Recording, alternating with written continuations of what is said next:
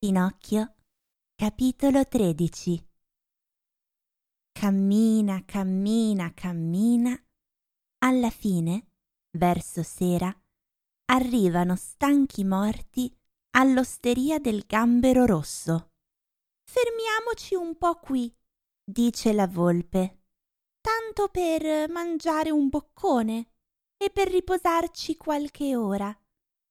A mezzanotte poi ripartiremo per essere domani, all'alba, nel campo dei miracoli. Entrati nell'osteria, si siedono tutti e tre a tavola, ma nessuno di loro ha fame. Il povero gatto, con un forte mal di pancia, non può mangiare altro che trentacinque polpette con salsa di pomodoro e quattro porzioni di trippa alla parmigiana e dato che la trippa non gli sembra condita abbastanza, chiede tre volte il burro e il formaggio grattugiato. La volpe mangerebbe volentieri qualche cosa anche lei, ma siccome il medico le ha ordinato di fare una dieta, deve accontentarsi di una semplice lepre con un leggero contorno di pollo e di galletti. Dopo la lepre si fa portare uccelli, conigli, ranocchi, lucertole e uva, e nient'altro. Ha così tanta nausea, dice la volpe, che non può portare il cibo alla bocca. Quello che mangia meno di tutti è Pinocchio. Chiede uno spicchio di noce e un pochino di pane e lascia nel piatto tutto. Il povero ragazzo, pensando solo al campo dei miracoli, ha preso un'indigestione anticipata di monete d'oro. Quando hanno finito di cenare, la volpe dice all'oste Datemi due camere, una per il signor Pinocchio e un'altra per me e per il mio compagno. Prima di ripartire faremo un sonnellino. Ricordatevi però che a mezzanotte vogliamo essere svegliati per continuare il nostro viaggio. Sì, signori, risponde l'oste e strizza l'occhio alla volpe e al gatto, come dire ho mangiato la foglia e ci siamo capiti. Appena Pinocchio entra nel letto, si addormenta subito e comincia a sognare. E sognando gli sembra di essere in mezzo a un campo. E questo campo è pieno di alberi, pieni di grappoli. E questi grappoli sono pieni di monete d'oro che dondolate dal vento fanno quasi come a dire chi ci vuole venga a prenderci. Ma quando Pinocchio è sul più bello, quando cioè allunga la mano per prendere tutte quelle belle monete e mettersele in tasca, si sveglia all'improvviso a causa di tre violentissimi colpi dati nella porta di camera. È l'oste che viene a dirgli che è mezzanotte. E i miei compagni sono già pronti? gli domanda il burattino. Altro che pronti. Sono partiti due ore fa. Perché mai tanta fretta? Perché il gatto ha ricevuto una lettera che dice che il suo gattino maggiore, ammalato, è in pericolo di vita.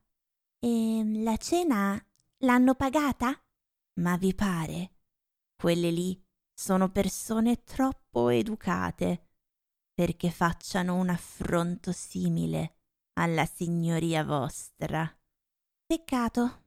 Quest'affronto mi avrebbe fatto tanto piacere, dice Pinocchio, grattandosi la testa.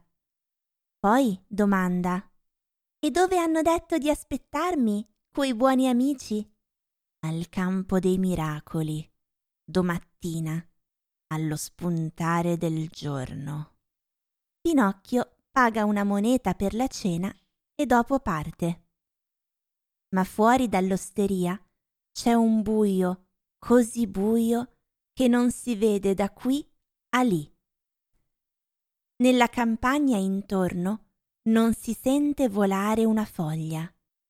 Solamente di tanto in tanto alcuni uccelli notturni attraversano la strada da una siepe all'altra e sbattono le ali sul naso di Pinocchio, il quale, facendo un salto indietro per la paura, grida Chi va là? E l'eco delle colline intorno ripete in lontananza Chi va là, chi va là, chi va là? Intanto, mentre cammina, vede sul tronco di un albero un piccolo animaletto che brilla di una luce pallida e opaca, come una candela dentro una lampada trasparente. Chi sei? gli domanda Pinocchio.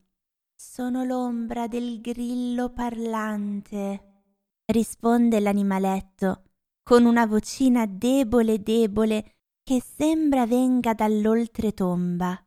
Che vuoi da me? dice il burattino. Voglio darti un consiglio. Ritorna indietro e porta le quattro monete che ti sono rimaste al tuo povero babbo che piange e si dispera per non averti più visto. Domani il mio babbo sarà un gran signore, perché queste quattro monete diventeranno duemila. Non ti fidare, ragazzo mio, di quelli che promettono di farti ricco dalla mattina alla sera. Di solito o sono matti o imbroglioni. Dai retta a me, ritorna indietro. E io invece voglio andare avanti. È tardi. Voglio andare avanti. La strada è pericolosa. Voglio andare avanti. Ricordati che i ragazzi che vogliono fare a modo loro, prima o poi se ne pentono. Ah, le solite storie.